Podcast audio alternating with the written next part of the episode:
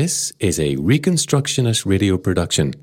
Please visit kuyper dot org, K U Y P E R dot O R G, to download this book or purchase a physical copy. The Political Economy of a Christian Society by Stephen C. Perks. Kuyper Foundation, Taunton, England, two thousand one. Copyright Stephen C. Perks, two thousand one. All rights reserved. Preface. The purpose of this book is to introduce the reader to the subject of Christian economics. What I have to say must, of necessity, be condensed, and much detail will be left out. My aim has been twofold. First, to give a general overview of the field of economics, to elucidate the general principles of economic concepts and the, and the basic structures of economic institutions, and to provide a perspective that will enable the reader to assimilate the details of our modern economic system into an overall understanding of how the economy has developed and currently functions.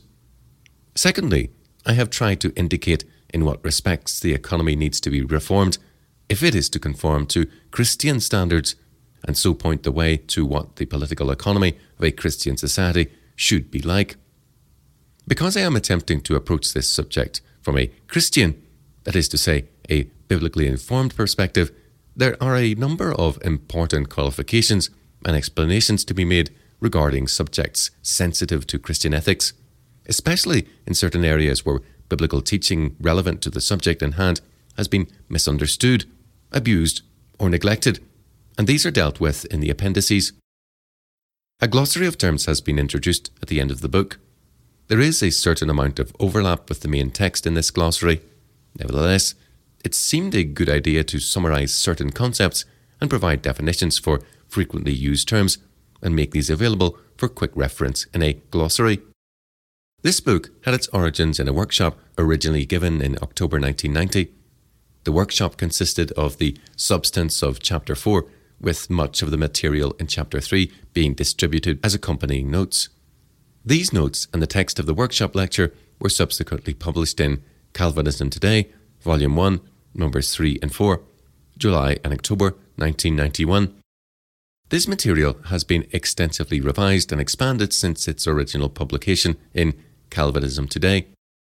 Appendix A was originally given as a discussion paper at the nineteen ninety-three spring meeting of the Kuyper Association. Much of the material in the appendices was originally published in Calvinism Today also. Appendix D was originally published in the October nineteen ninety-two issue, Volume two, Number four, Appendix E, and the April nineteen ninety-one issue, Volume one, Number two, Appendix F, in the July nineteen ninety-three issue, Volume three, Number three, and some of the material from Appendix C in the July nineteen ninety-one issue, Volume one, Number three. Appendix B was originally published in the July nineteen ninety-four issue of Christianity and Society, Volume four, Number three. This material has been revised considerably since it was originally published, however.